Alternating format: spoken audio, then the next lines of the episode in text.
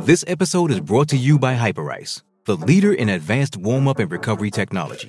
They have tons of innovative products, like Venom heated wearables to help soothe sore back muscles, Normatec compression boots to speed up recovery and increase circulation, and Hypervolt massage guns to improve mobility. Loved by athletes like Naomi Osaka and Erling Haaland. Try them yourself. Get 10% off your order with the code MOVE at hyperice.com. Getting engaged is a moment worth cherishing. A one of a kind ring that you design at Blue Nile can help your love sparkle. Just choose your diamond and setting. When you've found the one, you'll get it delivered right to your door. Finding the right engagement ring can be nerve wracking. At Blue Nile, you'll have the expert guidance needed and a diamond guarantee that ensures you're getting the highest quality at the best price. Cherish all of life's moments and save up to 30% at BlueNile.com. That's BlueNile.com. Introducing Royal Caribbean's newest ship, Icon of the Seas, the ultimate family vacation. The ultimate six slides, eight neighborhoods, zero compromise vacation. The ultimate never done that, can't wait to do it vacation. The ultimate chillin' by a different pool every day of the week vacation. This is the icon of vacations. Icon of the Seas, arriving in 2024. Book today. Come seek the Royal Caribbean. Ships Registry Bahamas. What's up? FT Live. I like our guest list today. Scotty Braun, AJ Pierzynski are Kratz. And then Jesse Rogers, 15 minutes away from joining us. AJ and Jesse are going to go one on one for 15 minutes on everything that Jesse has heard about the Chicago White Sox. Mm-mm. Can't wait. Uh, Kratzy, I know you love to talk, but we're going to hit the mute button on you and me, okay? I'm just going to hold this down so nobody can hear me. See, Exactly. you can't even hear me. That's what I'm going to do. I'm just going to watch AJ's ears just start burning and smoke start coming out, and it's going to be great. I'm, o- I'm over it.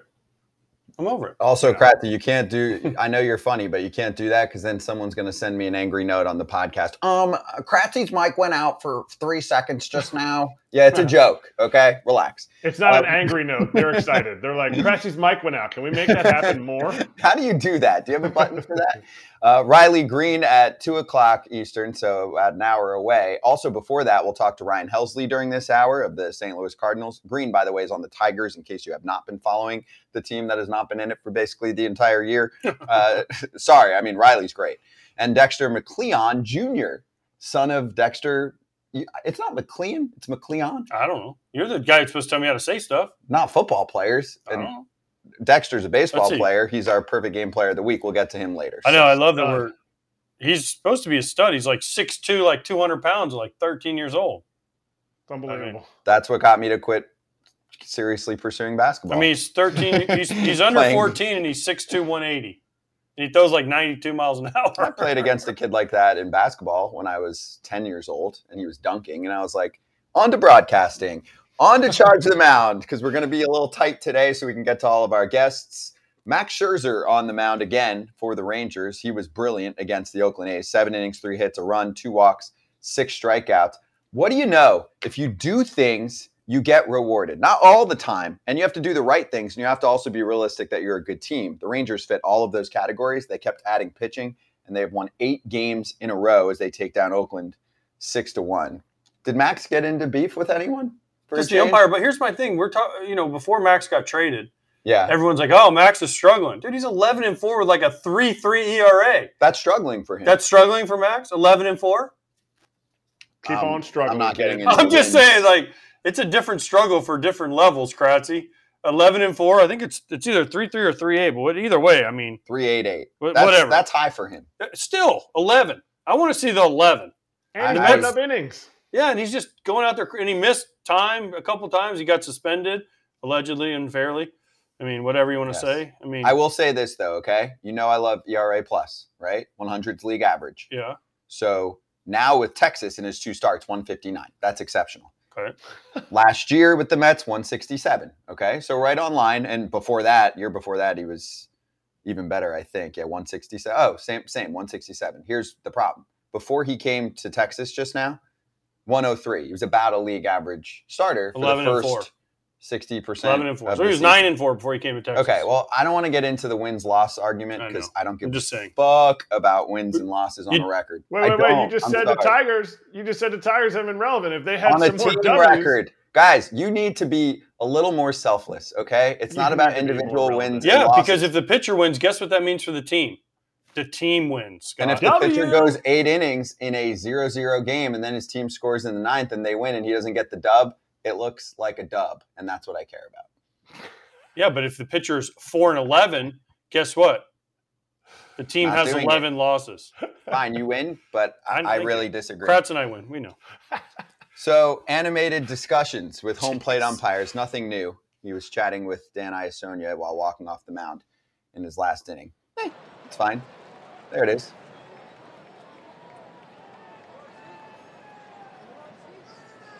That's very mid from Max. That looks like an average We day. see him going one because Isonga, Isonia. Yeah. Why do you have to have such a hard name, Dan? such Uh, a nice name. he, he's a nice guy too. He's a really nice He's fellow. so nice. It's Is he? hard. Yeah, he's actually really nice. So- I've run into him. a- I ran into him randomly around here one day. He was having lunch, and I was like, "Hey, Dan." Sat and talked to me for a long time, but he was with his family. But you know what happened was Max. He told Max he got one more pitch, so Max was taking his time, and then the shot clock ran out, and Max was like, "Uh, oh, wait, I'm 1-0 on this guy." I mean, it didn't matter, but still, I'll read it. The tweet from uh, Sanja Chen. When he was warming up for the seventh, Iassogna told him he had one more pitch. Scherzer threw it, but not before the pitch timer ran down, so he started the inning with an automatic ball. Is that bullshit? yeah, No, No. yeah, it is No. for me. I think Dan was trying to help him. I think he's sitting there going, "Hey, you got one more." Like just knowing Iassogna, like, "Hey, you got one more." Like you might want to speed it up. Like he probably has done for years before we even had the pitch clock. No, I'm saying it's it's crap because he told him one more, he threw one more, and then he still got pitch clock banged. I'm not saying it's it's anything D- uh, Dan uh, Sonia did wrong. I'm just saying it sucks because in Max's head is like, oh, and he tells me I got one more. That means I got as much time as I want to take for this last one. And instead, Dan should have said, hey, you got 10 seconds to get one more in. It was just a miscommunication. Max wanted to clear up. But guess what? We got a chance to maybe ask Max tomorrow. Is he coming out tomorrow? That's word on the street, possibly. Ooh, Okay, let's go. Oh, All what right, last thing I'll shout out. Is uh, not only did the Rangers add a lot of pitching, but also Corey Seager, OPS plus 188. I know he's been hurt like half the year, but when he's playing, Wait, that stat Woo. matters. What you like? You're a he's pick and great. chooser of a We should stat. look at their their his individual. Are there wins for hitters? There should. Yeah, be. there is. It's called WAR. You know how Mike Trout wins MVP every year? It's on No, WAR. That's not the same. Wins above I replacement. want I want Corey Seager's record when he hits well, and then he carries that into the late stages. Let's make some bullshit stat for that too. Survivor 46 is here, and so is On Fire, the only official Survivor podcast. And we have a twist this season. The winner of Survivor 45, Dee Valladares, will be joining us every week. We're going behind the scenes of the biggest moments, the how and the why things happen, and the strategy and analysis you can only get from someone like me, a Survivor winner. Listen to On Fire, the official Survivor podcast, wherever you get your podcast.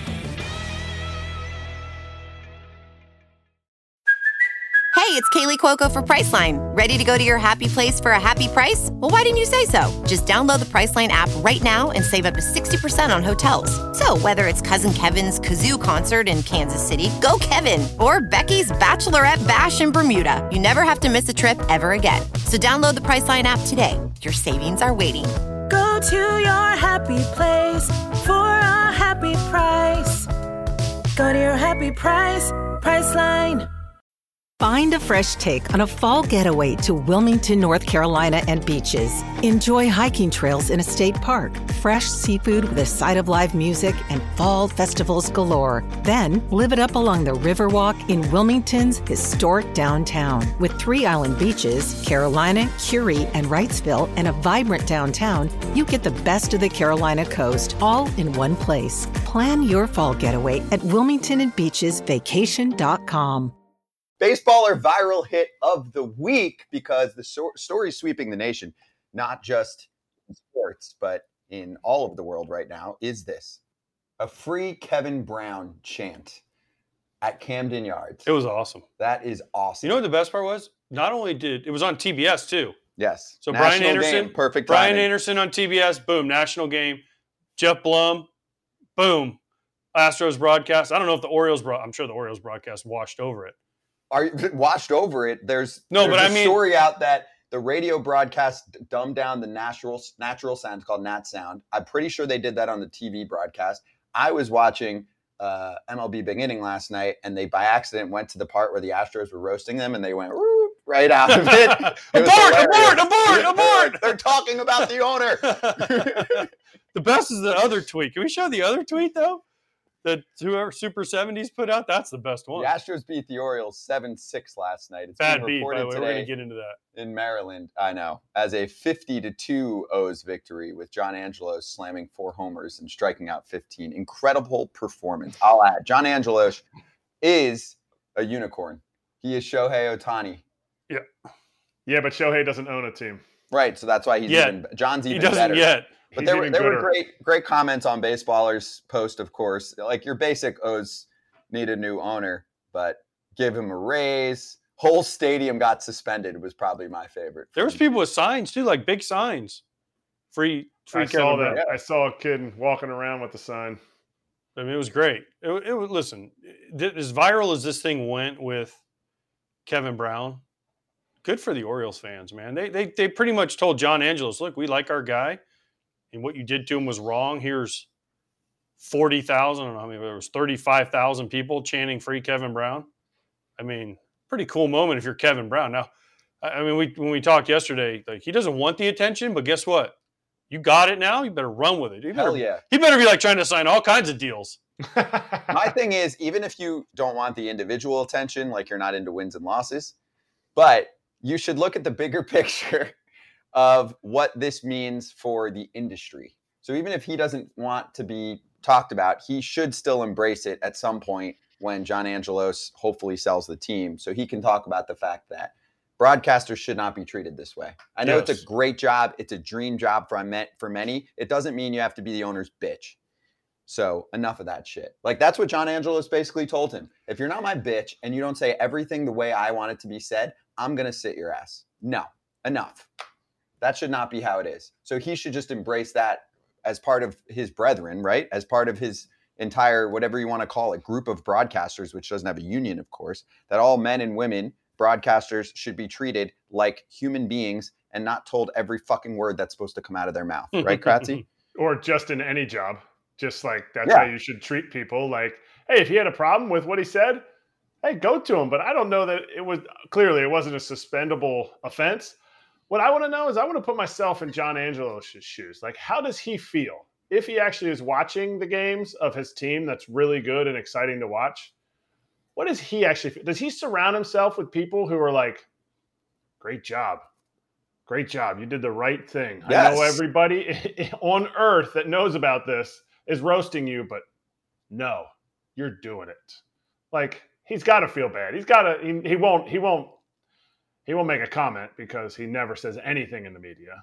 So He did. He know. spoke a ton in uh, right around when the season was starting, Yeah, saying, about the "I'll show you the payroll." books." and Yeah, about all about whole the thing." payroll. Obviously, he's like, "Next week, come to my office." All Yeah, bullshit. but nobody showed up. He's Kendall Roy from nobody- Succession. He hey, how come nobody soul. showed up? They all showed up. They wouldn't even invite him in, dude. Yeah, they didn't let him. We'll, we'll get Dan Connolly on because he was the one who was back That- and forth with him there. We'll Yes. get Dan at some point. So let's because the first time the Orioles just censored the "Fire Kevin Brown" chant, that was the radio broadcast. Let's see if we can hear it this time.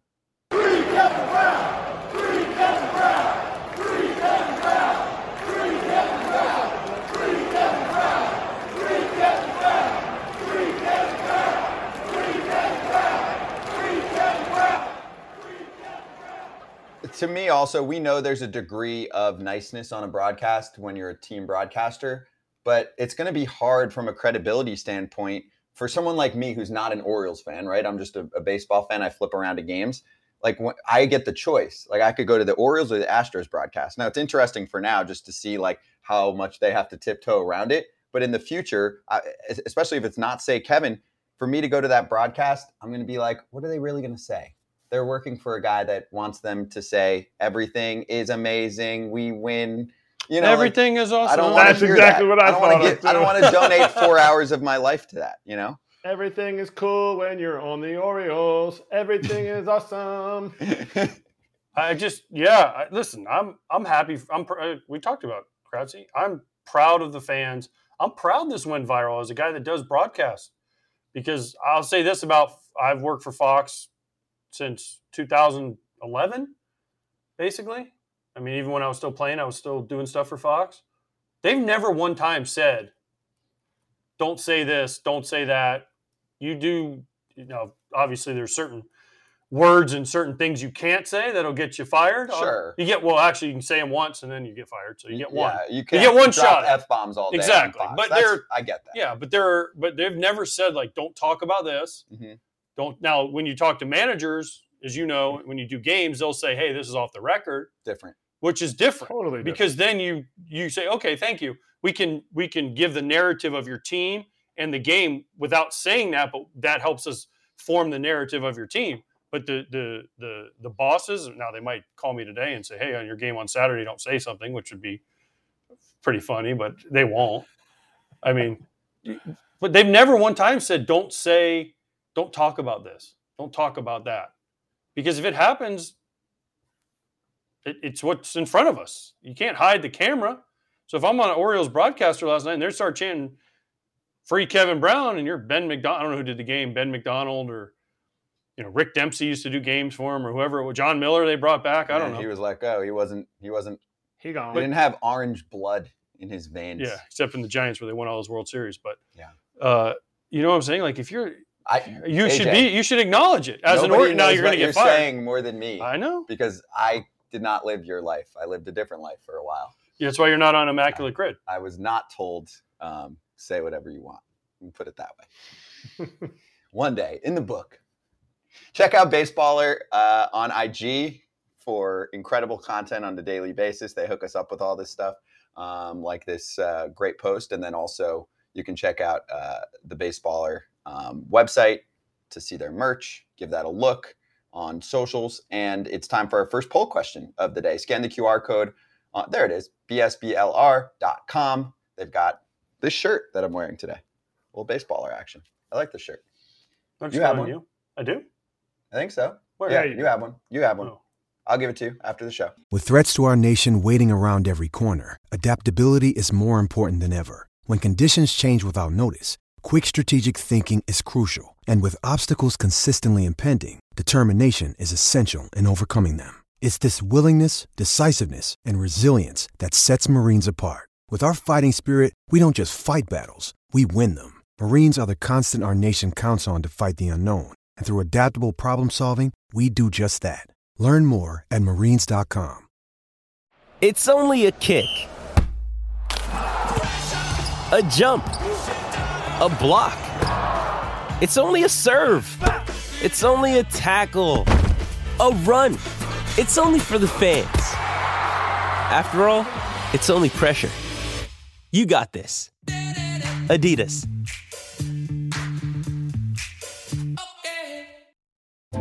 First, the bad news. SAP Business AI won't help you generate cubist versions of your family's holiday photos. But it will help you understand which supplier is best to help you roll out your plant based packaging in Southeast Asia, or identify the training your junior project manager needs to rise up the ranks, and automate repetitive tasks while you focus on big innovations.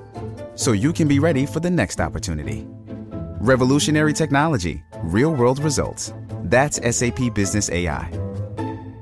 All right, let's run it with ESPN's Jesse Rogers. Jesse, great to have you on, dude. What a week for you. And we'll we'll get to Kevin Brown too. Obviously, I want to get your take on that front. We just talked about it, but I would like to start with all the headlines that you made, um, including the conversation with Keynan Middleton. He made the headlines. You did the reporting. so great to have you on, Jesse. And can you run us through your thoughts on the White Sox this week?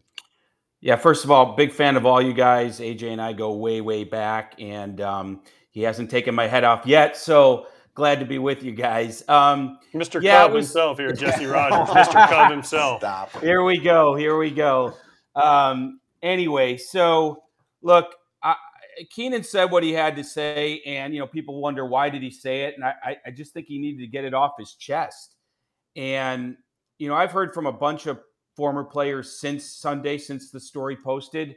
And they're like, look, sunlight's the best disinfectant. This needed to get out there. And, you know, this is something that's been brewing for a couple years. Even uh, Rick Hahn admitted that the other day. So, like, if not now, when, right? The team bottomed out on the field. It's had its problems off the field. They've blown up this rebuild that didn't work. And uh, I think people needed to hear this. And I, I, think that was Middleton's motivation. It's not like the team did him wrong or anything. I just felt like he felt like he had to get it off his chest. And like I said, I've heard from a lot of players. You heard Lance Lynn on the record, kind of, you know, with you guys acknowledge it all. And so, uh, you know, it just it needed to be said, and this was the time to do it. But why Middleton? Why, why Keynan Middleton? Why was it him? Why wasn't it I mean, I love Lance Lynn. Why wasn't it Lance Lynn? Why wasn't it Giolito? Why and why does if this has been brewing for years, why hasn't it been fixed yet? And then also, yeah. when you saw Rick Hahn talk, what was he talking about with Middleton having problems in the clubhouse? If Middleton's the one given the comments that everyone says need to be said, what is Rick Hahn doing by saying, well, he also apologized for things he did in the clubhouse? Well, what the heck did he do in the clubhouse? He looks like he got traded and then called everyone out. Yeah, I don't know what he did in the clubhouse. It sounded like a one off incident. I, I, don't know what Rick's trying to spin here because they admitted to dysfunction, they admitted to a bad culture. So all Middleton did was provide some details and some context. Like, I truly feel like, AJ, and you might know better than I do, there are people in that organization, just like the former players, that are not upset this thing went public. I think they like the idea of sunlight being the disinfectant. And now that it's public, what do you do to change it? How do you address this thing? So um, I, I just feel like, yeah, why Middleton? I don't know because he's an outspoken guy. And who wants that kind of heat? Most players don't want it.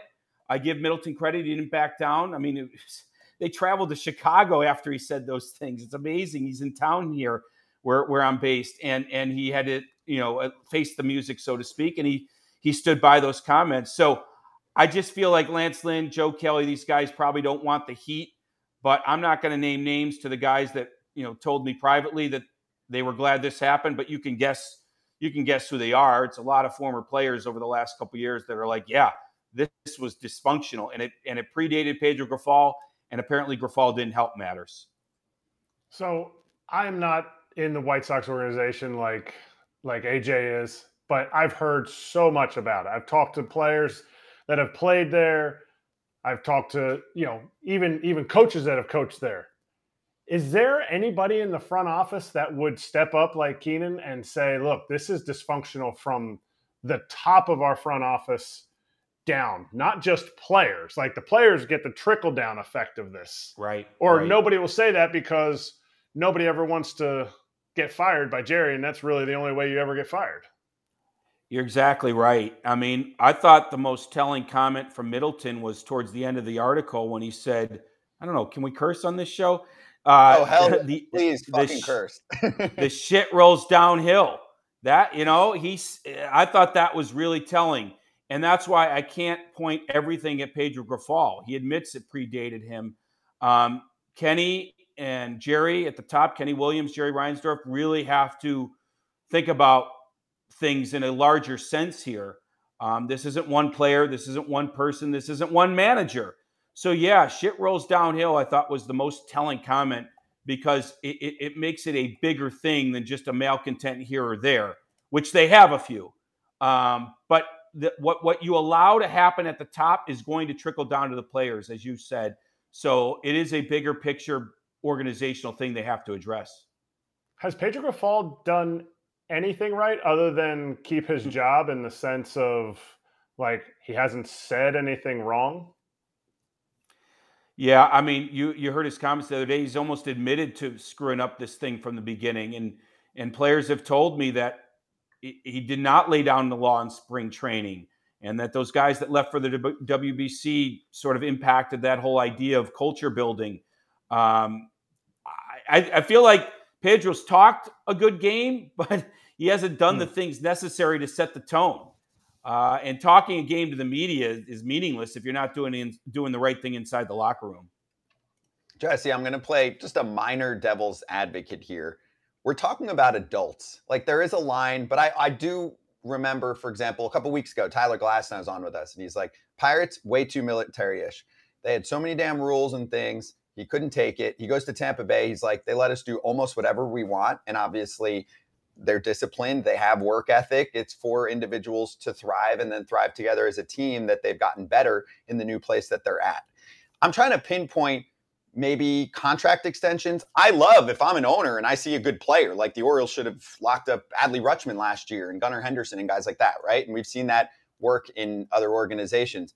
Was there mistakes made maybe with not giving extensions to the right players and then going in cruise control afterward, including not giving their best in terms of the time commitment to the team? You know, like trying to say, okay, these are people that are in their 20s and 30s do we need Lance Lynn there in spring training and not at the WBC to say, don't do that? You're a professional right. ball player.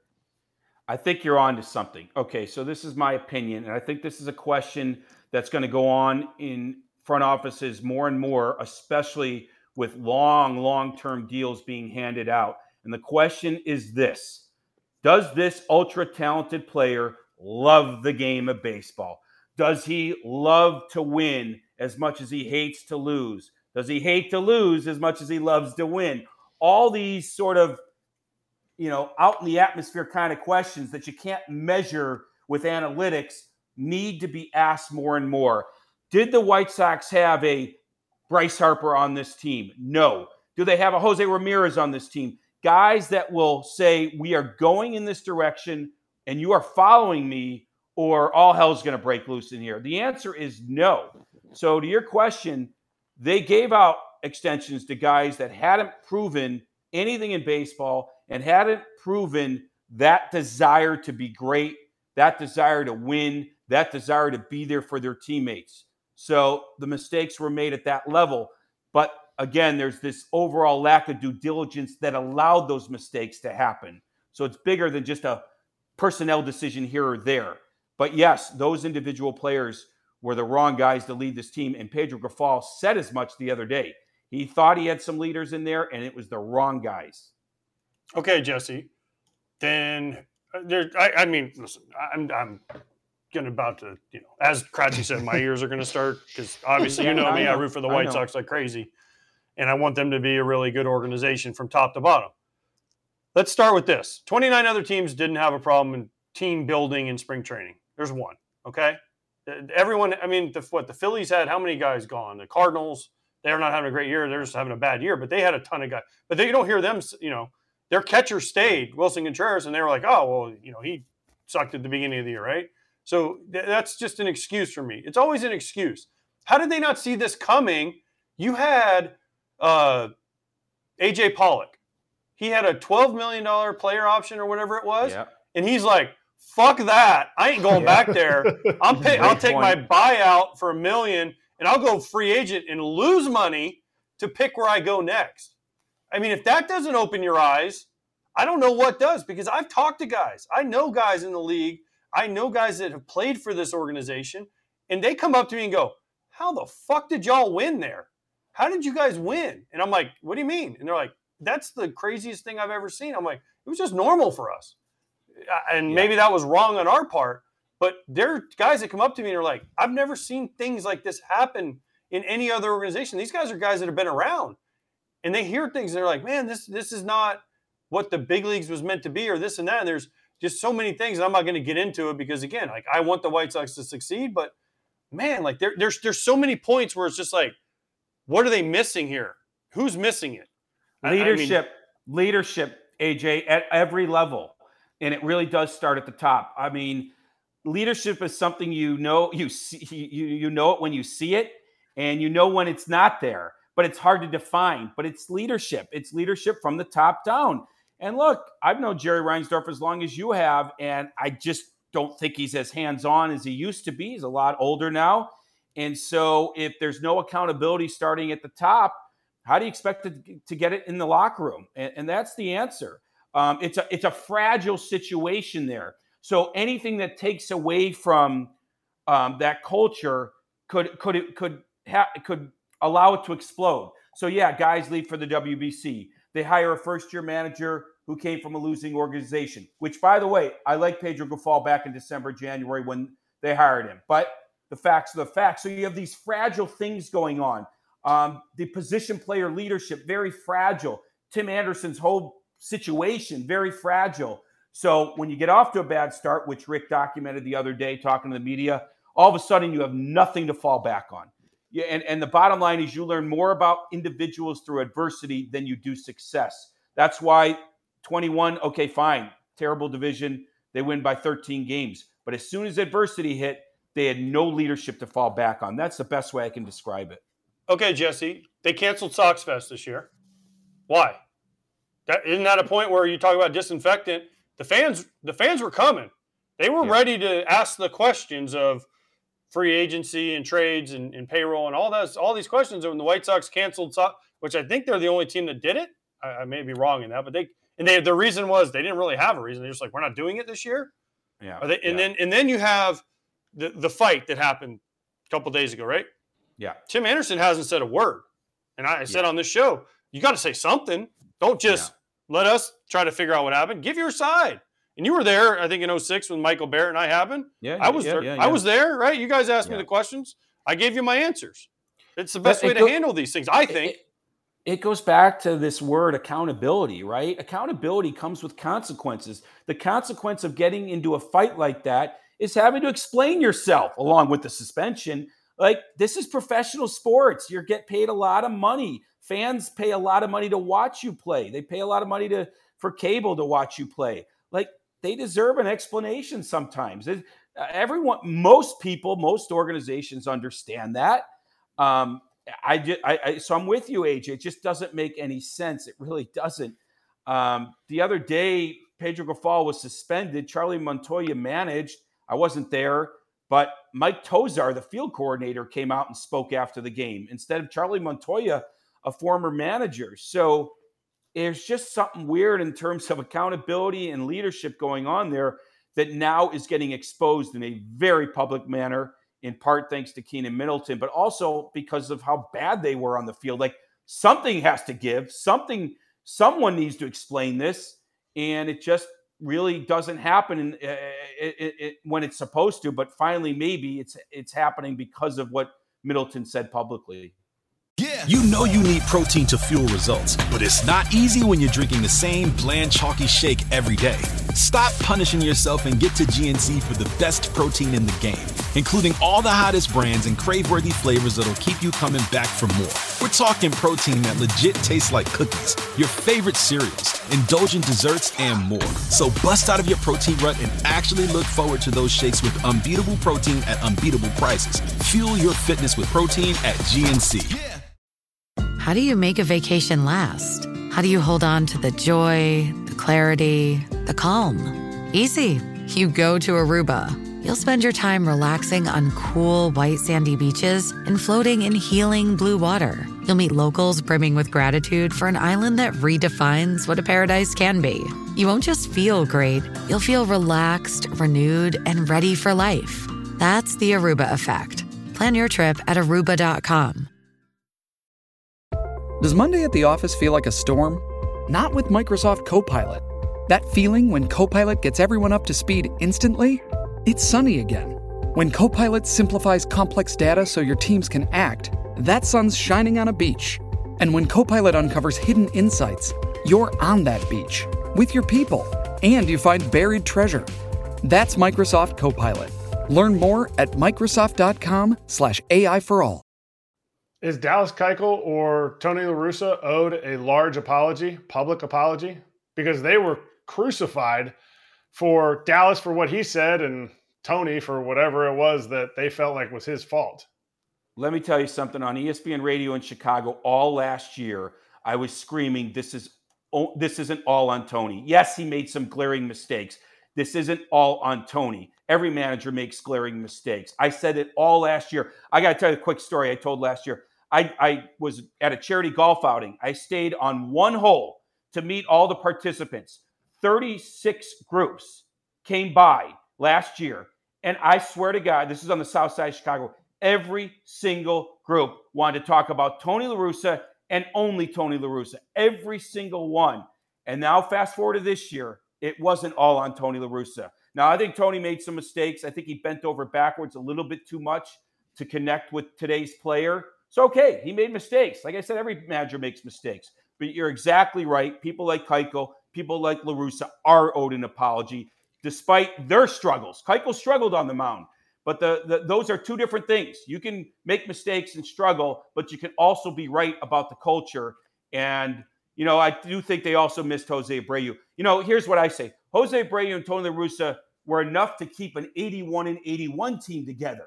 That, I mean, that's the best they could do with the culture problems. You remove them from the equation. Now there's no respect in that locker room, and you see what happens. Jesse, are you going to be at the golf outing on Monday? I'm not sure that I'm invited. uh, well, I'm, I'm, invited. I'm invited. Well, How are you not invited? You have a little bit more stature. I am going over there today. They're playing the Yankees. I'm going to go over there for the first time since Middleton's comments. I'm going to probably go say hi to Keynan and just check in with him because I'm sure he's had a rough couple days. Uh, but hopefully this this is a good thing for the White Sox. AJ, you just said you're a fan. This is the thing that has to be exposed for change to happen. Otherwise, it just percolates under the surface and it continues there. So I think this is a good thing. And I guarantee you there are people within that White Sox organization that are happy that Keynan said these things, even if they won't admit it publicly. And I can tell you there's at least a half dozen former players that are thrilled that it happened. Jesse, what changes? Because I think you know and I know I'm going to be at the game on Sunday, and then I'm going to be in the golf outing on Monday this week. So I don't know if you're going to be there on Sunday, but I'd love to hear more about this privately. The what changes? Will anything? Because I think if you go on Twitter, and I'm obviously on Twitter, and I think I saw Rick Hahn called White Sox Twitter a cesspool of ideas and things on the other day in his press conference. I found kind of fun because that's kind of what it's meant for: is people to give their opinions, right? Whether good or bad. They do it about me. They do it about you. They do it about mm-hmm. everybody. That's just the way that works. If you're on there and you see it, guess what? Most of it's not going to be probably good because that's what people do. It's fine. You have to be able to handle that. But what what can change? What changes will Jerry make the changes that people are calling for? Will you know because everyone's saying is Pedro one and done? Do they get rid of Rick? Do they get rid of Kenny? Do they get rid of whoever? But will anything happen? Because this, as you've mentioned, isn't a one year one hit wonder. This apparently has been going on, and you're there way more than I am, so you see it. But yeah. will anything change?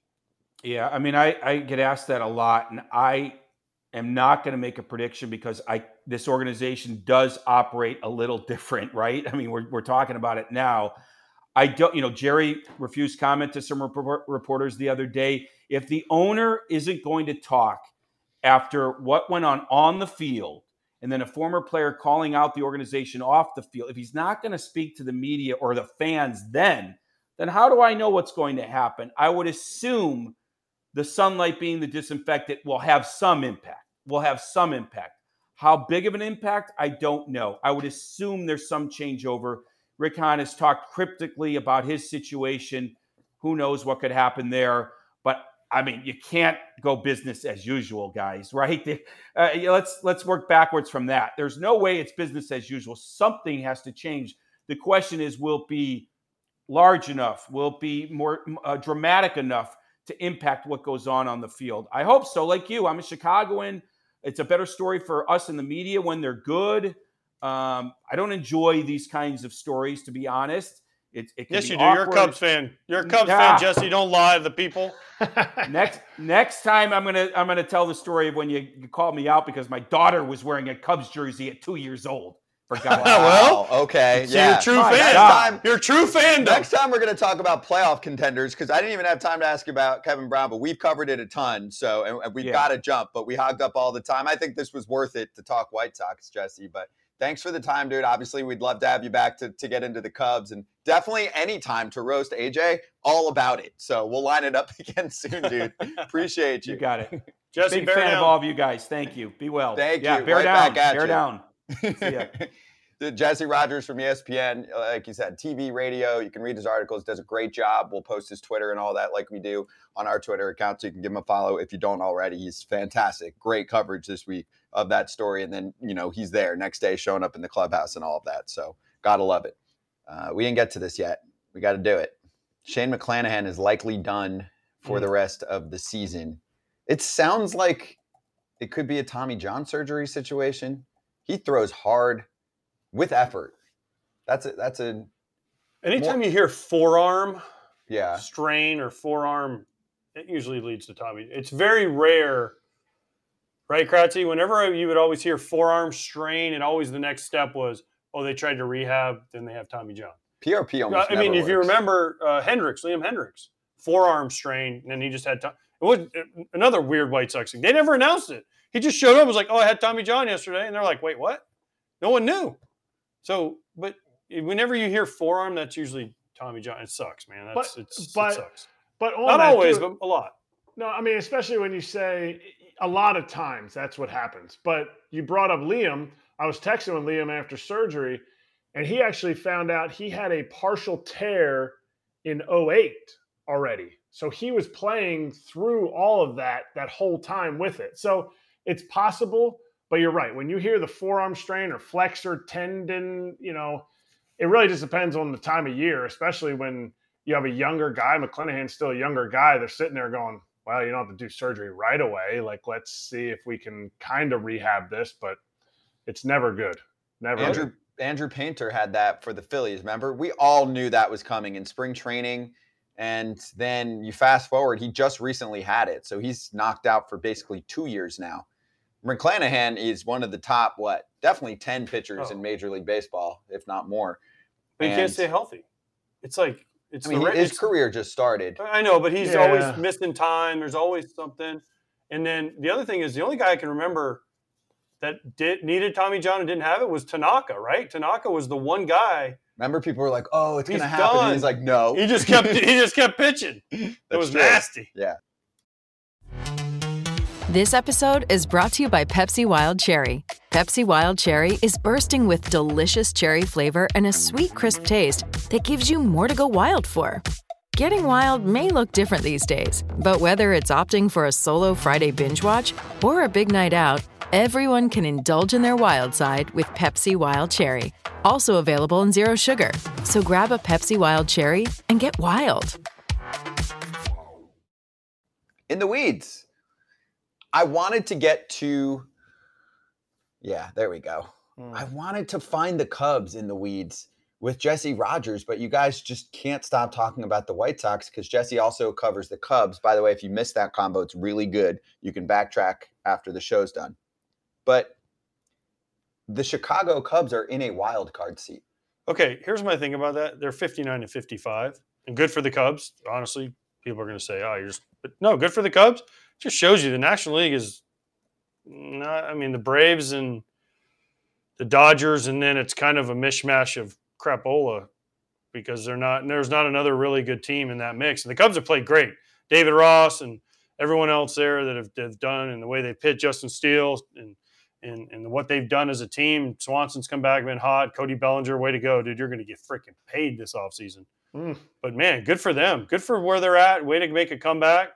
And forget the wild card. They got a shot at the division because guess what? Nobody in the Central can win a game other than the Cubs at the moment. I mean, the Brewers keep finding ways to lose. The Reds are struggling, struggle bus right now. So it's it's uh, good for the Cubs. And you know what else is good for the Cubs? We all kind of said, why didn't they sell? Well, now we know why because they got a chance to go to the postseason and make a lot of people uh, happy. And they were right. No, yeah, no. I I mean, I was just going to say that the the Cubs are really hot and maybe not sustained hot. I think you talk about the Braves and the Dodgers. I think the Phillies need to get a lot of love. The issue is they're just in the division with the with the Braves. They're the second best record since like June second in the National League. So they're more of a sustained hot. The second best record, but the first best record during that time is the Braves. So that's kind of where they're at with that. But I think the Cubs, kudos to them. We've been hating on them. I just, they're just barely into the playoff spot right now. And it took just an unbelievable, I almost said immaculate, um, unbelievable run where, you know, I think they had like nine straight, lost one, three straight. So I want to see it a little bit longer. I just don't, I just don't know. Okay. I don't know if it's enough. Okay, so here's my thing. I know Scott hates run differential, but they're plus 67 run differential, which is better than the Brewers, better than the Phillies, better than the Giants, who they're in the wild cards with. The Padres are plus 61. Their expected record, though, is 63 and 51. So their actually record is worse than what it should be. Now, Stroman's out, which he wasn't pitching great before he went out, but that hurts him. Um, but Taillon's been better for them. They've been on a good run, and they're only a game and a half out of the division. So it's not like they're, oh, dead and buried in the division. I mean, they're game and a half back, one in the loss column, which is the number you start looking at now because you can't make those games up. But listen, kudos to the Cubs, kudos to that organization. And listen, we're we always say we keep our receipts on this show. We all said they should have sold. They knew something we didn't. My bad. Yeah, good job. Way to go. We if they make the playoffs and they win the division, we were all wrong. Yep, exactly. Do I think they're great? No, they have flaws. They're Can they win the World back to being Series? A winning team. Can they win the World Series? Probably not. Probably not. But they could prove us wrong on that. But we always we talked about culture on the other side of Chicago. You know how you build the best culture? Winning. Mhm. And you show guys we can win. And you show free agents, hey, we can win. And you show people in the minor leagues, hey, we're this is the Cub way. I was talking about Cardinal way and Yankee way and all this. Well, guess what? The Cub way has been losing forever, but now they won in 16 and now they're building it back up again. It's culture, right? It's culture. And David Ross and Jed Hoyer and all those guys are doing something right. And you know, even if you, you just you want to win and you want to win for the you and you want to win for the fans, and they're doing it. And I think the respect level is there from the fans being like, okay, enough. We've been bad again for a couple years. It's time to start showing us something. And you know what helped is that it was a seller's market, but at the same time, it didn't seem like the teams that should have been buying were offering enough. So I wonder, you know, I wonder if two, three weeks before the trade deadline, when the Cubs were basically in the same spot as the Mets, like a month ago, they were 41 and 46, seven games back of a wild card. Yeah, but everyone else. The problem is the thing is everyone else is falling back. Arizona's gone. I know that. but- Arizona's gone in the freaking tank. But my we were all is- like, "Oh, Arizona's not only got a wild card wrapped up, they're going to challenge it. Now they're 500. They're out of everything." back then, you know, Yankee fans all wanted Cody Bellinger, and obviously they've been much worse over the last month. Well, if your team offered, you know, your your second or third best prospect, and you call the Cubs, it maybe changes. But most of the time, these GMs don't do anything serious until we get much closer to the deadline. But you know what I'm saying? If they got an offer they couldn't refuse weeks back, I wonder how they would have handled it with Stroman too when he was pitching well. Doesn't matter now. Doesn't And matter guess what? now. This is a much better result. I give it all the credit to sticking with it, adding a little bit. Candelario Has been mm, on fire. is on fire. He's having a great year. Dude is finding himself. He's a he's a breakout guy. This is his best year ever. He's Yep. been around for a while Just now in too. time. Yeah, Free agency. You're right. He was a free agent last year though, and he was was he DFA'd or he wasn't tendered a contract, Yeah. right? Yeah, he was non-tender by Detroit. Yeah. Here there you goes. go. Yeah. Haven't lived if you haven't been non-tendered. Yeah, that's a that's a brutal that's a brutal day being non-tendered. But he is like I think I think they have a better better chance of re-signing Candelario than they do Bellinger, the Cubs. Off a completely different topic, but Well, Ken, uh, Cody Bellinger is going to cost a lot now. I mean, he's going to be one of the premier free agents Because there's nobody out there this year, really. It's a he very might get a qualifying offer though. yeah. Mm. That doesn't matter. What does that have to do with anything? Bellinger. That's that's not going to hold back one of the top position Yeah, players available But there's from not a signing a, ton big of contract. there's not a ton, uh, especially pitching. I mean, pitching's very weak besides Ohtani, but it's it's a it's a, not a huge crop of guys that are going to be free agents at the end of this year. I don't think. I, I've got a list to run through. No, I, for a while we were like, oh, it's not a great pitching list. It's a decent pitching list. I mean, it's not. Urias pitched well again yesterday. Actually, he Yeah. he's going to get paid. I know he's had a, a tough year. Talking about Julio Urias, uh, take you to the Dodgers for a sec, because the Dodgers have won seven of eight. There were a lot of people counting them out too. Who? Oh yeah, The Dodgers. Who was counting the Dodgers out? There were plenty of people counting them out. Since when? Since the beginning of the season, or ten years ago? Since they've been winning the division? Like No, this year I, I didn't, but I'll bring someone up because she she would say it, and she's a straight shooter. She was one of my favorite guests on the show, and I listened to her pod. Hannah Keyser, who we had on. Do you remember? I don't know if I remember. you you, you Yeah. guys were both on. Saw her at the All Star game. Yeah, Talked to her. Hannah's great. And and one of her recent pods, she was saying earlier in the year, she said she didn't know if the Dodgers were going to be a playoff contender, and she's like, "I'll eat that." And then even much more recently, she was like, "I don't think they're winning the division." Well, I think they're winning the division. she's, well, she's also a huge Philly fan, so maybe that was a little homer. no, it wasn't Homer. That's Okay. it's the NL no, West. I want to read you the free agents kind of that are listed here. That okay, O- Ohtani's one, obviously, right? Uh, I'm just going to go position players uh, that I mean, this is kind of a rough yeah, list. give me the position player. Joc Pederson, Josh Donaldson, Javi Baez has an opt out. He's not opting out. No. Twenty five million. You've you've said you haven't said Joey Votto. yeah, but say the big guys. You're These, these are the names: Charlie Blackmon, Cody Bellinger, Evan Longoria, Josh Bell has an option. He's not. Oh, no, he's taking his player option. Brandon Crawford, AJ Pollock, Teoscar in, like, age order, you need to get younger dudes. Yeah, Dude, I'm naming them. This is Matt Chapman is probably the biggest name. Chapman, Teo, Rhys Hoskins, Bellinger. Rhys Hoskins, Yep. Hunter Renfroe, Joey Gallo, Randal Grichuk, Enrique Hernandez. Enrique Hernandez. TK. yes, I know. Yes. JD Martinez. Yeah, Bellinger's going to get a massive deal. Now, that's Brandon not to Belt, say, Kevin wait, Kiermaier. But it's like Hold that's what I'm saying. It's a very low, low top. Listen, there's a lot of really good players in there, but as far as that splash, other than Ohtani, clearly, there's only one of him. He's only signed in one place. Cubs don't have a big ass payroll right now. Why can't they keep Bellinger? They can. They should be competing with any other ball club for players, and you just had him for a year. You'll get to see how much they really like him because they can afford him. A million percent. So They also can afford Ohtani. I know that, but you can't totally make that call. Ohtani's going to make that call. You can, I think, if you offer Cody Bellinger the most money, it seems like he's had a blast there. He would play there every summer for a long time. So that'll be the next pressure meter on the Cubs front office and really ownership to see if they're going to spend like that, right? Mm-hmm. Stroman too. They could afford both of them if they want to bring them back. Yeah, we'll see. They on could also Stroman. bring They back didn't Javi offer him a Baez for contract, and old Stroh now is hurt and has tailed off a bit. So I think Bellinger is a better chance of staying than Stroman. Okay. Do you have to keep Bellinger motivated? I don't. I mean, I don't know him well enough. Yeah, I can't. I can't speak on that. You're saying because he's kind of laid back and chill kind of guy. I don't. I don't know if that, like his know. demeanor. Meh, I mean, just don't- more, just more his demeanor. I don't know. You know, I would have loved to seen him in a playoff chase, and now we get to see it. So He's been in playoff chases his whole career. that's what I mean. And he was huge. He was. He's an NLCS MVP.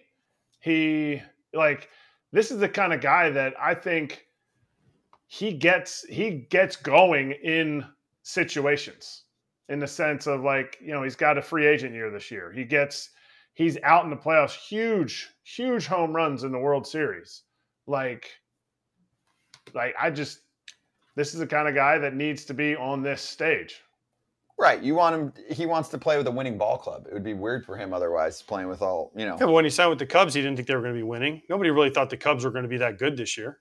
Everyone had them probably third in the division to start the season, right behind Milwaukee and St. Louis. Now St. Louis has been crap all year, hmm but Milwaukee's there, and the Reds have come out of nowhere. Yep.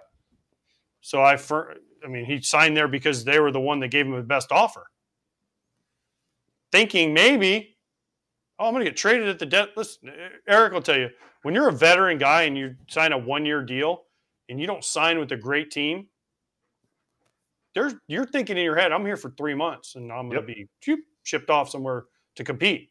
If I'm off, if I'm having a good year, then they're going to ship me off and get something for me. you get a And month you're to okay month with that. contract Yeah, you know your why you're okay with that too. That what you said, the qualifying offer. Did he not get one from the Dodgers? He didn't. doubt right? it. Mm, I don't think so. No. no i think he got non-tendered He got non-tendered. Yeah. Yeah, he wasn't a. But I'm saying agent. now he could get a QO if he had gotten traded. That's the one thing that always pops up. I've spoken to players off the record where they're like, trade my ass. Because what teams do, even though I don't think it's going to hold him back from getting a big deal, they still try and use it against certain agents. Now, he's at the top of the market, but no, they'll say that, they'll like, oh, you know, that's costing our team X amount of money in in uh, in draft money because you've got the qualifying offer, and we're going to be punished for that. Now there are some guys that have already had qualifying offers and they're not going to get them again. You can't get it again. You can't get it twice. No. So Stroman. Stroman. Yeah, Stroman doesn't get one, but different different situation. Different strokes for different folks. Yes. Uh, Let's let's focus on uh, Houston and Baltimore for another moment because it's probably the best series going right now. Two of the best teams in the We- we- American League Yes. Let's not talk about last night. That beat that was a bet. That was one of the worst beats I've ever seen. For for You're betting. bad luck for closers. When It's you not bet like it was unlucky though. Yes, I have. Well, no, it was bad, dude. I've had I've had brutal. Did you see the, the ball that the center fielder? So Jorge I mean, Mateo, Mateo for the dropped- Orioles, tough play, but made a great catch Yes. on Yordan earlier in the game. He could have prevented that. He was close, and it was Yeah, catchable. It was a So- very, very, but it was a very tough play. It was I'm a very saying- tough play. No, it, it's not on him. It's it's no one's looking at that going, dude, you blew the game. But then there's just now." Oriole fans who are going, Cedric Mullins would have caught it. Okay. So would uh, Torii Hunter.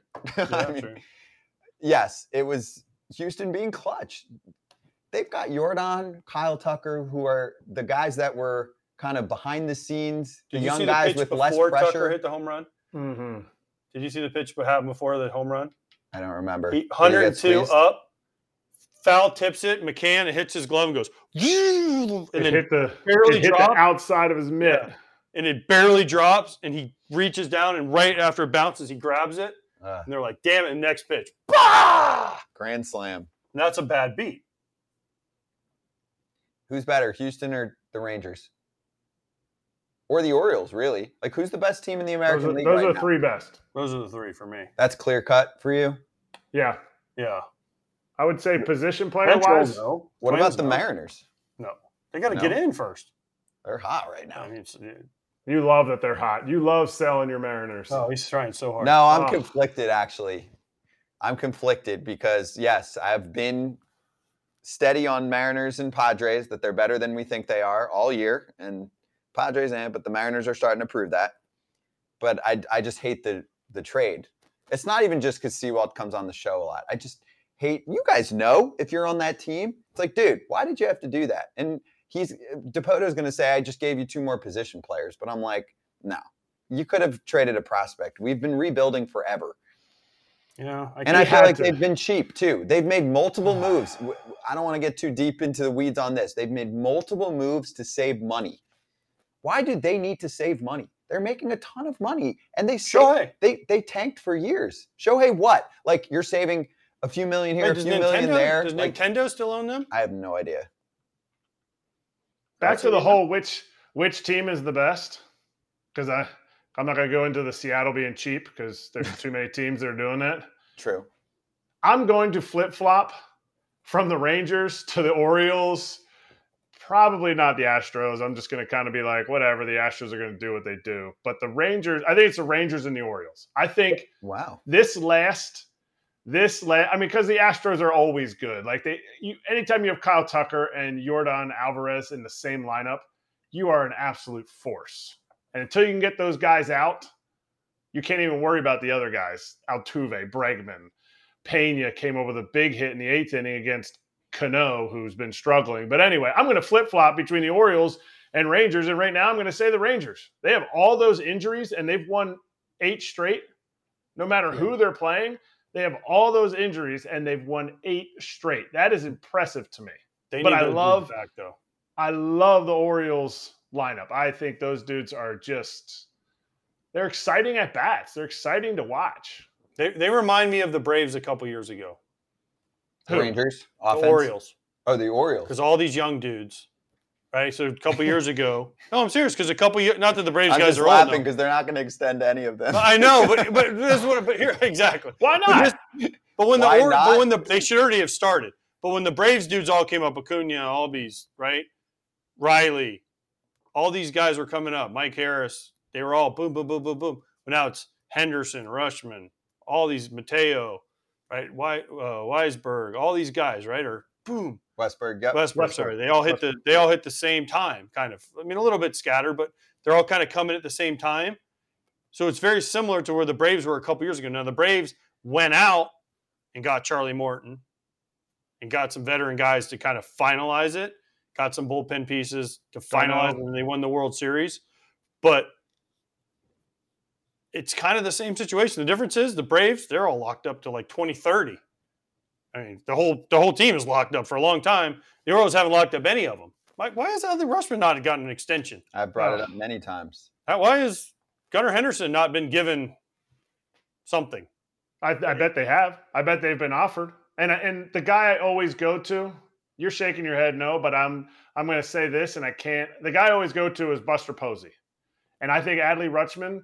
That's the difference. I think that's where the Braves really pushed it over the edge when they got a guy like d'Arnaud and Flowers, veteran catchers, to help that help the young pitchers that were coming up. And the Orioles don't have that young pitching.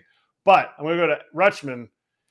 I won't say it because Buster asked me not to, but if you guys knew the contract that they offered him before they offered him his 108 years, 160 million, you guys would be like, whoa, every team can offer that. And he turned it down. And so to me, Rutschman has to have. If the Orioles have not been offered, have not offered Rutschman that any kind of contract, at least that amount of money, then there's something wrong and other owners need to Well, step in and help. fine, but they need to make the out. Kratz, they need to make an offer that he accepts, though. I- Now they do. They I'm can, saying they- it's easy for any team to say, "Oh, we made an offer" without telling anybody. Like they could have gone to him and said, "Here, eight years, eight million. Like he's gonna be like, "Yeah, yeah," and then the Orioles said, "Well, we tried." Well, yeah, but come on, let's be serious here. Like make an offer that both. He's the face of the franchise. Now, Yeah, exactly. And they knew it was coming. He was the face of the franchise So the in day the he minor got leagues. there, the day he- Forget that. Yeah. He was the face of the franchise in the minor leagues. It's a fact. Heck, they should almost be trying to lock lock up Holliday at this point because Yep. he's next, right? But all these Gunnar Henderson, he's he's start, got off to a bad start. He's on fire now. Lock Bautista, lock him up. He's think he's that good. Lock him Yeah. up. Because he's going to cost you a hundred. He's going to cost you a hundred million, whatever Diaz just got. Uh, it's it's crazy. It just it's crazy to me that they haven't we haven't heard one peep out of the Orioles saying we've signed. But what are on they We allowed haven't to signed say? anybody. What are they allowed to say? We we signed insert player. Are We're in the allowed to- middle. You know how pumped up I don't the- know what you're allowed to say in Baltimore anymore. But They're oh, true. defaming the team. I'm, I'm suspended. but my th- but you know what I'm saying, right, Kratzy? Like Yes. how, how think about how excited the Oriole fan base is already going crazy. Think about how excited they'd be if in the middle of this race where they're running away with the East, they came out and said, We signed Gunnar Henderson to a eight year Whatever. 120 million. Andres Gimenez deal. What did he sign? Eight years, 108 million? Yeah, I'll give him 120. like. Boom. Okay. They'd be like, oh my gosh, we're actually going for it. And then they said, oh, we signed Adley Rutschman to 8 160. What Buster? And then you eat up their free agent years. And then it also makes those dudes easier to trade because they know what their salary is. Well, you don't want to trade them. I don't. I'm just saying, that if, if it ever came to that, Yeah, I know, but you could say that about like Ozzie Albies or something, right? He's on a very team-friendly deal, they're not going to trade him because they can afford him. right? But if the Orioles are known as being cheap, Yeah, but they can afford it. Th- This is all tied to the same issue. The Orioles do fine. It's just a matter of which teams want to pocket the cash and which teams want to put it back into the ball club. I agree. That's really what it comes True. down to. Here. But at the same time, they need to sign somebody. I know, and we said this about the Pirates, and they did, They signed Reynolds, and they signed Ke'Bryan. Key Brian Hayes. Hayes. So they've at least done a couple. Keller, they didn't sign Keller, did they? Not yet. Nope. Okay. That's why they got calls. I listened to Ben Cherington talk in the last few days.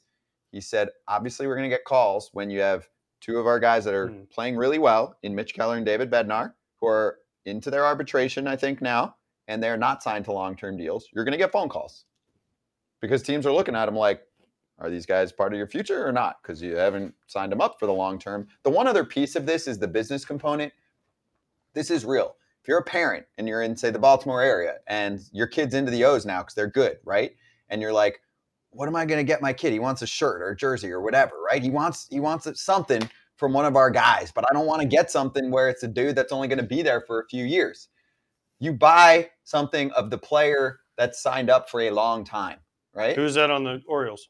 You don't have that because nobody signed up for a long time. There's not. Is there one long term No. contract? Not one No. for anybody, even the older dudes. Nothing. Well, who's an older dude? Kyle Gibson? Austin Hays. He's not signed. I know, but that's what I'm saying. Like Austin Hays is an all star this year. I agree. He's a free agent soon, I think. He's a free agent Mull- what about probably Cedric- 25. What about Cedric Mullins? Great name. Never extended. And a lot of teams called about him for the last couple of years, too. So yeah, it's a, it's a good combo to kick around because Baltimore is in their winning window. And the one other thing, because I know there's been some good quotes in the last week with Texas, and I think there was a story put out. I didn't get to read it yet this morning from Jeff Passan. I think he was talking to the Rangers front office. They're like, if not now, then when? You know, for our, our winning window. It's fun to follow a team like that to re-rise. They're reinvesting in the team. They're going for it this year. They stacked up multiple pitchers. Because the other example here is the Reds. Look at what the Reds did versus what the Rangers did. The Rangers had pitching, some was going down, and their general manager, who was a pitcher in the big leagues, said, fuck it, four more, four more legitimate pitchers to what we have right now. The Reds did nothing, and they're way younger too. So some of their guys haven't been through this before. They've lost seven of eight games. They are suffering immensely. They're suffering more than I thought they would very quickly, which sucks because I, I wish, I think the Reds could have been one of the cool stories, and they still can. They're in the playoff race right now, but they need help. And now there's no, there's no more trades. What are you going to do? You got to keep dipping into your minor league system and say, ah, I hope this guy's going to work out. Uh, I mean, Hunter Greene will be coming back, so that'll Yes. help. But and Lodolo, uh, Lodolo will be back.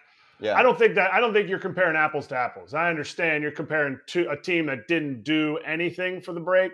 I mean, for the trade deadline, and a team that was like, we're getting all the pitchers and we're just doing this.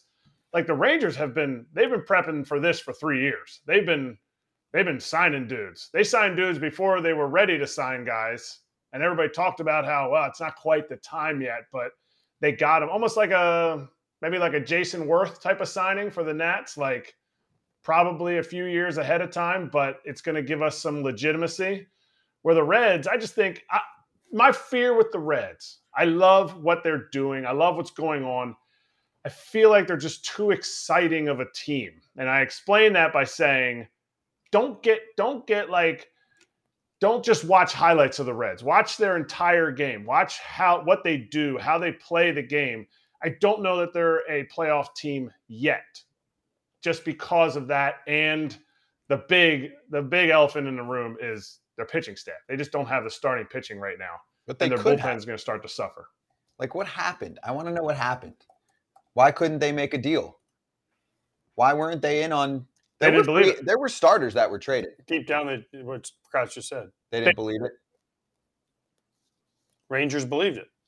Chris Rangers- Young, Chris Young was like, "This is our shot. Let's take it." Because Mhm. he looks around and goes, like we talked about, American League, a little bit down. I mean, Mhm. not that there's not great, good teams, Mm. Orioles, Rangers, Astros, right? Good teams, but he's like, there's not that juggernaut. There's not a there's not a Yankee Red Sox. Oh my gosh, how are we in the world are we going to beat them team? So, but the Reds were like, okay, well, there's the Braves and there's the Dodgers. Can we really? But at the same time, kind of like with the Cubs, if they get, I mean, you've seen the rejuvenation of the Cincinnati fan base, and we had Kirk Herbstreit on here talking about it. He, they're talking about baseball in Cincinnati, one of the great franchise histories in all of baseball. You make the playoffs on a year you're not supposed to make it. Again, it's about building the culture, right? We keep talking about this winning culture. Hey, guess what, guys? You get off to a good start as a front office. We'll go make the moves to help you get to the finish line. Whereas maybe, like Kratz said, they didn't, they weren't all in. But that's not reading the it. room. That's not reading the room. Why? Because as much as you They want to say read- they don't care about the room. in the American League, They don't care about the room. the people are now calling the National League wild card race a pillow fight. No, That's just you. No, That's, Bob that's not true at all. tweeted that. Dude, I I'm telling you, that cha- that champagne when you make the wild card, no matter where you make the wild card, tastes the exact same as the Braves when they're going to win the division. No, it doesn't. It because you have a chance. No, do you disagree? I think you win the division, you get a, you, you feel a little bit better about it. I never won a wild card, so I don't know. I didn't say what you feel like. I said what it tastes like. It tastes the same. You're Mm. selling. always- I, know, I want to know this. This it is always good. tastes better when This you're is good. better. You've won divisions. You haven't won a world Never won a a wild wild card. He's won both, right? You've won wild cards and divisions. Yep. When when you won both, was it the same thing? Like, hey, we got a ticket to the dance. Let's ride. Yeah, it's just you just you don't have that time to when you win a division, you have that time to be like, all right, let's get set. Where when you win the wild card, you're like, all right, here we go, another game. We're playing one game. It's time to go. We're gonna win it, and it's just like, oh, I woke up. It's November. What happened?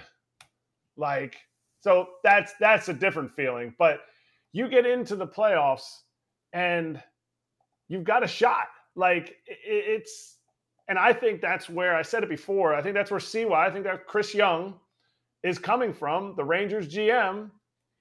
He's coming from that from that spot because I specifically hear that from him. I specifically hear that from him when he signed at the end of spring training in 2015 to come over to the Royals. Maybe it was the middle of 15. He wanted to win. He saw what we did in 14 and it's one of the reasons he wanted to win. And he's like, I want to get out there as soon as I can because I've lost divisions. I've lost a spot in a wild a spot in playoffs by one game. So these one game things, they matter. And I, I just I think there's I think there's such a value to getting in. And Scott, you were talking about like the window is now. I forget exactly what you said, but the winning, like think about the Astros in 2015. They went to the wild card game, they beat the Yankees, right? Remember what happened in 16 to the Astros? Nothing. They didn't make the playoffs. they didn't make the playoffs. So you you have to I agree with you, you have to take advantage of the times that you have it. But in the room when people are making decisions, there's the baseball people on the field, there's the front office, and there's the analytical people. And all the teams, if you look at all the teams and all their run differentials, the teams that stayed stayed pat had good run differentials. Cubs, Padres had good run differentials. They're like, hey, what we're doing, the analytic people are like, hey, what we're doing, we're winning, we're going to continue it. Teams that didn't do anything, the Reds probably didn't believe it. The Diamondbacks, I mean, I guess they did a little bit. They got Sewald, but you know, there's there's more people making those decisions than just the guys on the field who are grinding it out every day. Fair. And the Diamondbacks Fair. are falling apart right now too. They've lost goes more than just the seven in a row, 25 of 34. Ugh. Oof. Here, yeah. Here's at least the Diamondbacks went for it though. No, no, I agree. I mean, they didn't go all in, no, but, but they, they made a move to help themselves, which the bar was set so low this trade deadline. This trade deadline was a bust. It's a bad trade deadline, but besides the Mets shaking things up. Oh, wait, wait, wait, wait, wait. I said, I said other than Verlander and Scherzer. I mean, Verlander and Scherzer are big names. Huge names, I'm saying, but there was a lot of moves though. You you know what you want. There were a lot of teams that didn't do anything though. Lance Lynn, big pretty big name. Joe I'm Kelly. Not, I'm not knocking the Dodgers. Actually, same thing. I am not making this up. There were plenty of articles like, "Oh, the Dodgers didn't do that much." I'm like they they acquired like five guys, and some of them might have been buy low guys. They they acquired some buy low. Guys. Here's the thing you have to understand though about the Dodgers. Something. What? For some reason the last few years when you put that Dodger blue on, it's like hmm. the Yankee pinstripes used to be. Man, all of a sudden you get a veteran guy and you put Yankee pinstripes on them. Holy cow, they're great again. It, the Dodgers kind of have that vibe right now. Oh, you get a veteran, he's kind of not doing the best yeah, we get them. We'll figure them out. And it's like, whoop. They're not the only ones. You know what the other part of that? Who's trick- the Who's another one? This has been going on for a long time. Do you know what the other part of that trick is? Where is that player coming from? I'm serious though. I know we've been knocking the socks this this week, but Dodgers, Guardians, Astros. I'm missing some others too. Nationals. bring them into Nationals. I'm saying when the when these those t- three teams and some more bring them into their pitching system, oh, they change. I was going to say Josh Bell didn't do very well in Guardians. No, no, no, no. Pitching specifically, when you have a pitcher, everyone picked on the Pirates for years, right? Oh, that dude's got stuff. They're not doing it right. Bring mm-hmm. and that's that's not even looking at their development system. There's some that do that too, right? Where they pick off prospects. But I'm talking about big leaguers, whether they're new in the bigs or they're veterans there are some teams that did this for years. They would say, Where are they? Oh, they're not doing it right. And they would bring them over. Accurate? Yankees Accurate. had a little bit of this. There's probably like five to seven teams that said we can consistently bring a guy over from 10 to 12 teams that don't have the pitching plan in place. Yep. I agree. Yep. I agree. I think the Oakland Pirates, KC, um, I'm trying to think who else. but they just don't they don't analyze it well. You know who's done it really well? White well? Sox? White Sox. Well, that's just that's just beating Obvious. a dead horse. Why are you Sorry. picking on the White Sox? Yeah, sorry about that. No, you, not you, The- Kratz. The Brewers, the Brewers have done that with catching recently. They brought in Victor Correct. Caratini. They brought in Narvaez. They brought in Contreras, who was awful. Contreras, Remember? who was- remember they said everyone said Contreras couldn't catch. Yep. Look at his numbers. I just Dude, did William their game. I Contreras just- is great. Dude, I just did their game on Thursday last week, and I asked Craig Counsell that exact question. That was one of the big topics in the game, because then you have Henry Davis, who was the one-one pick for the Pirates on the other side. Playing He's right playing field. right field, and and you ask them why is he not catching? He was drafted. Well, he's not ready yet. Well, why is he here? Well, he can hit. Well, how do you develop him at the big league level? You And don't. Derek Shelton was great. He's like, oh, well, we're doing the best we can. We're getting him an inning here and there. Now they can. They just kind of changed Yes, but the game plan. But William. Contreras was brought over. Kratz will tell you, he was brought over as a hit first. We'll see if we can make him a catcher. No, disagree. What do you mean disagree? With the Brewers? When the Brewers, when he was now with, I'm saying with the Braves, William Contreras was considered hit first. The Braves were like, we don't know if he can catch. Oh, yes. Yep. And the Brewers were like, we can make him catch. Mhm. Yep. And now he's top five in every statistic analytically that people care about. Framing, whatever, whatever you want to put, blocking. Now listen, the one thing I'll say about this is the blocking, he he picks like he doesn't block, he picks balls. Whatever. No, I agree. He's if it got the works, hand-eye if it works, it works. It's working. But I just over a long haul, I don't know if you can just can constantly pick sliders three feet outside. okay, that, that's more of the. But they made it, and I asked Craig Counsell. I said, Craig, what, what do you? He's like, we just work with them. We talk to them after games. We sit down with guys. Before games, we sit down with guys. During games, we have. I forget the guy's name who's like their catching. Walker. What is Walker it? McKinven. That's it. Yep. Give that man a raise. Yeah, for real. But he he takes a personal interest in just the catchers, and he deals with just the catchers in the game planning. And, And Craig the Counsell- pitchers.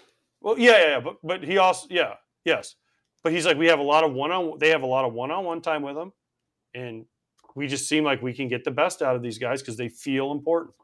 They look they look for things. They look for things. When they got Narvaez, they they they broke up they break up the receiving because the big thing is the receiving.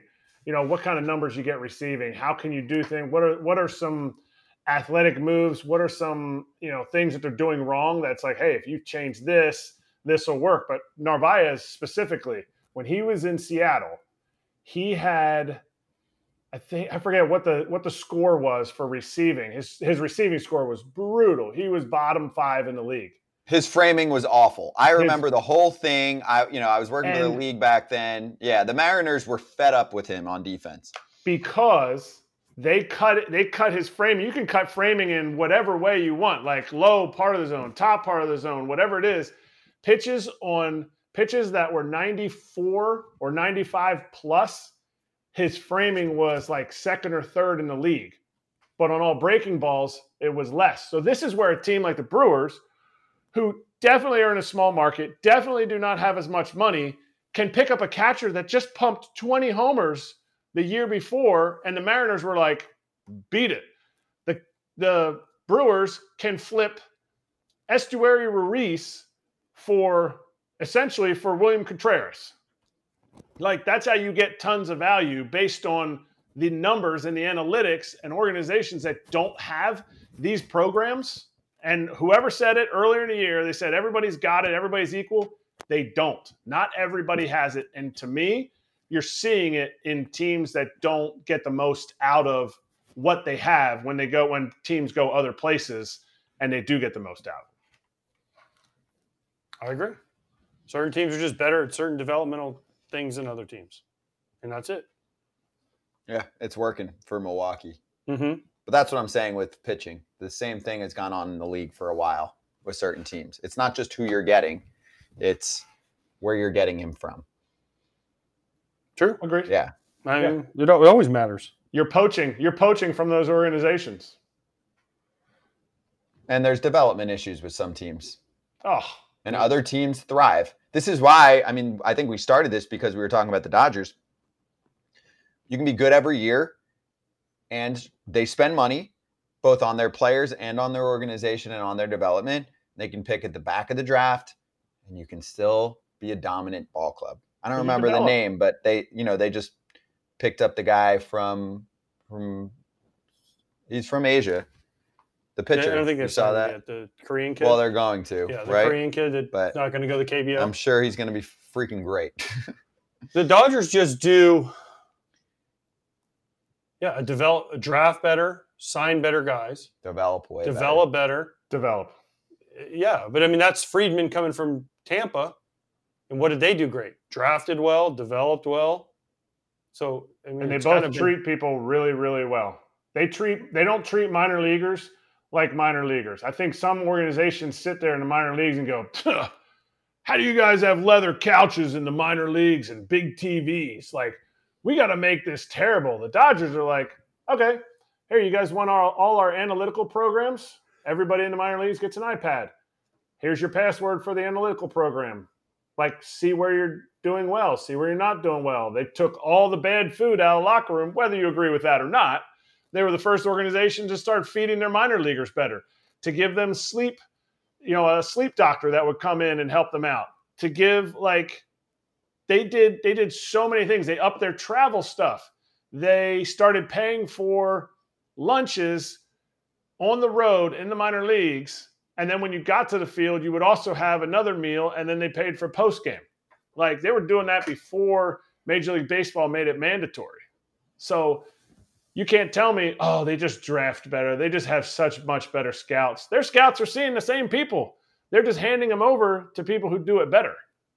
Also, Kratz, if you're a coach, don't you want the player there like as much as possible? Obviously, you want to be home to a certain extent, but like you want the guys there early. You want to be able to work with them on things. You want to feel like you had enough time in the day. You know the best way to do that? Make them want to be there early. Feed them well. Give them a good place to hang. You know who Yes. does that? Who especially before the pandemic. Pandemic changed things a little bit with remote work. Tech companies. You see the campuses for some of those big tech companies over the years? Sleep pods. The cafeterias are first class. I've been to Google headquarters. It's pretty cool. It's It was insane. pretty cool. It's insane. But my thing, right, I, You I want one to thing, be I agree with everything we've said here except for one thing. When What? You, I think it was you that said they're seeing the same players. I said They're, that, you, Kratz said that. Sorry, they're seeing the same players before the draft, but they're getting better players later in the draft that have specific skill sets that the Dodgers say we can make this into something special. So yes, they are. Everyone's seeing the same players, but just because you're seeing the same players doesn't mean teams draft the same way with the same philosophies. Cleveland, Cleveland do better. Cleveland does it too. Cleveland right. does a really good job, and they put money into things like in the off season. They have J camp, Turkey camp. They have you can essentially live at the facility and learn from a cook who takes you out to eat. I mean, it takes you out to the grocery store to teach you how to cook your own food to be healthy. Teaches you all this stuff costs Cleveland like a million two to implement all this stuff and you're now creating and developing players in the minor leagues and hopefully big leaguers that stay healthy. And this stuff matters. Like this stuff matters and the teams that don't do it the other teams are just waving at them from the shore like hey you guys can come up here anytime. Like there's no rules against this. Yes, Cleveland come has. You're right. and That was exactly what I was thinking of on the pitching front because I, I I hosted the draft for a long time. Cleveland looks at certain pitchers, college pitchers that have the control, that have some secondary stuff, and maybe the fastball velo is not there, and they're like, put him in our system. We'll get him a few ticks, and then he's going to look sick. They do it over and over again, and that's why they said they felt comfortable trading Civale, Tanner Bibee. Tanner Bibee. There's many, many. have a formula i they saw have a their formula, it works. And and the the money part of this though is it always comes back to that. Because i can tell you from multiple former and current gms that i've spoken with they all think this way. I want to do they all want to do what the dodgers do what cleveland does on that specific front right? They'll talk to their owner and say hey i know we've got only this budget. Let's spend 1.2 which is barely over the league minimum to change everything, right? I can I know a very specific story about an organization not long ago that um, was proposed to beef up their minor league um, food situation and nutrition and all that because they were like, "Yo, our our dudes are eating like shit," and the o- and he was like, "And it would cost you like 150 grand to fix this for the year," and the owner was like, "Hell no, I'm not doing that. Hell no." There you it's go. the little things that make big difference. Yes, it does. Yes, it does. We doing slap hands? No, No. We'll just slap hands like we're gonna do this. Kratz hats. Kratz looks like he has a big league hat on. We don't care. He played for 12 teams. What? How can you not care about a Boston Red Sox? This one's for my guy Jeremy Meyer. I don't know if he's paying attention to the show today, but he said he'd be around. So this is my Fenway Park. I was there for two and a half days. I was a Red Sox. Never got an at I would say that's probably an eight out of ten. What Red Sox? No, the their accent. Screw the Yeah, it was all right. He didn't say cat. Okay, is is Mad Max coming on tomorrow? Maybe. I'm gonna. I'm not gonna guarantee it, but I was told that uh, from Max that he was looking to come on and he was all for it. So well, we unless, have unless we have Mark screws open. it up, No, we have a slot open. yes, it's- For he Max. told me 2 p.m. Eastern. 2 p.m. Eastern. That's one hour into our show, which is one to three weekdays. Thanks to everyone that joined us today. Too many guests to count. Mad Max tomorrow, hopefully. Ken Rosenthal for sure tomorrow. Sheffield Shuffler is going to join us at the end of the show tomorrow. And we will be back in Atlantic City on Friday for the super fans at Borgata. By we, oh, now I say we and AJ points to me. Because I'm not part of that. I'm Kratz not, I'm not allowed in New Jersey. AJ's always invited. You're not invited, but good news. Tomorrow, Rowdy says he's coming on too. Let's go. Rowdy's back. It's been too long. I haven't seen Rowdy in a week. Yeah, he must miss me. Old nine finger Rowdy. Love it. you know why he's coming on? He's got a bobblehead coming soon, so he wants to promote it. Oh, look at me. Whippity doo. See you tomorrow. Triple A rehab Rowdy.